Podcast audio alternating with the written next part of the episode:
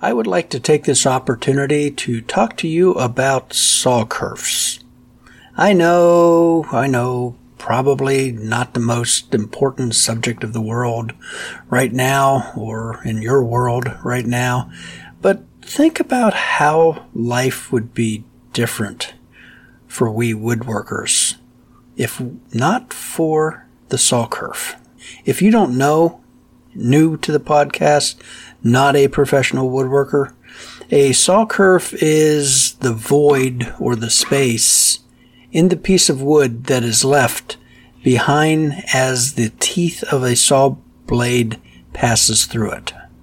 It's the groove the saw makes in wood.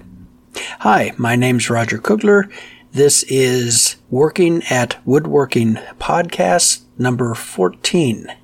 Merry Christmas and happy saw kerfs to you. This is going to be a short uh, podcast episode, just something I wanted to throw out for the holidays. Probably next week will be a short episode also, and then we get into the new year and we'll hit things hard. So how does a handsaw pass through wood creating the kerf? Let's take a look at a ripsaw, uh, a hand tool, an alcohol powered tool, if you, if you will. There are little tiny chisels, so to speak, at the end of each tooth. All the teeth are attached to the blade or the saw plate in a straight line, one right behind the other.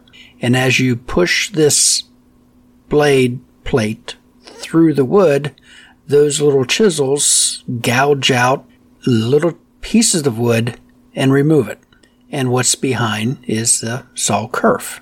Do this many, many, many times, rinse, repeat, sand, and voila, you have a cupboard or a nightstand or an end table. The saw is a great invention, but only if we're talking about modern saws. I have this little flush trim saw, hand saw, that I made out of an old, oh, actually, I think it was made out of an old saw. And, and I use it to trim off the plugs that I use to cover screws. I, I like the look of a plugged, you know, screw. And why I like it so much is that I can cut the plugs off without scratching the heck out of the, and I like to use this saw to cut those plugs off without leaving a bunch of scratches in the case side. It does a very, very good job. Except uh, sometimes it binds in the little wood plug and I've got to kind of wrestle it out. And I usually just start sawing from the other side of the plug and it goes through very, very easily. Now this little trim saw can do this because there is no set to the teeth. Set is how the teeth are angled, ever so slightly, sideways relative to the saw plate. Each tooth is set or bent alternately all the way down to saw. The first tooth is bent to the right, the second to the left, the third to the right, so on and so forth. This set is what leaves a wide kerf or a groove that is greater than the thickness of the blade. So when we're pushing the blade through the wood, the blade is not binding in the wood as it does with my little trim saw. In fact, I took my little trim saw and tried to cut a piece of wood with it.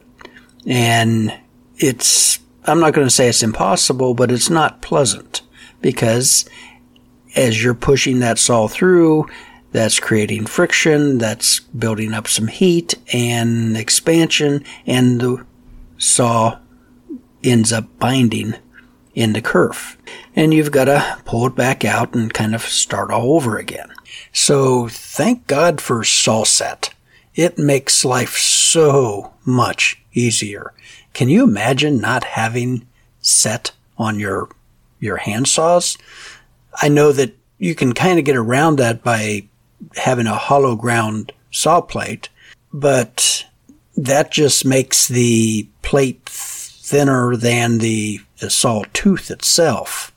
And we, we see this in, in Japanese saws, but they have an entirely different tooth geometry.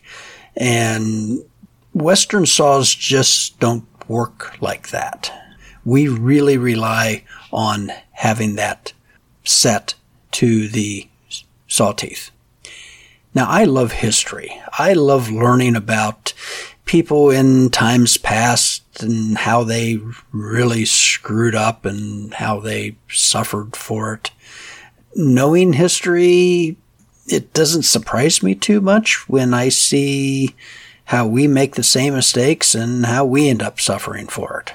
I read a neat article a few years ago. I think it was in National Geographic, maybe Smithsonian, not sure, about woodworking tools in ancient Rome. And they apparently had uncovered this stash of, of, of woodworkers' tools. There were uh, uh, handsaws and chisels and planes and bench hooks, and uh, I even think there was a workbench in there. Basically, all the stuff that we use now, it, well, no miter saws or table saws, but you know, the hand tool equivalent of that. The author noted one unique feature that really stood out was that none of the saws they found had any set in the saw teeth. And he went on to say that to his knowledge, there is no record of set in saw teeth before the first century AD. Now, stay with me here. I'm not a historian, I'm not a scholar, or anything like that, but today is Christmas Eve, the day before Christmas Day, the day that we Christians celebrate the birth of our Lord and Savior Jesus Christ. His earthly father was Joseph, who was a carpenter, and Scripture tells us that Jesus was a carpenter before he started his ministry. Is it possible just maybe, the earthly presence of the Creator left us something besides the gift of salvation and eternal life in heaven with Him for those who believe. Maybe, just maybe, He also left us with the gift of saw set. Merry Christmas, everyone, and happy woodworking.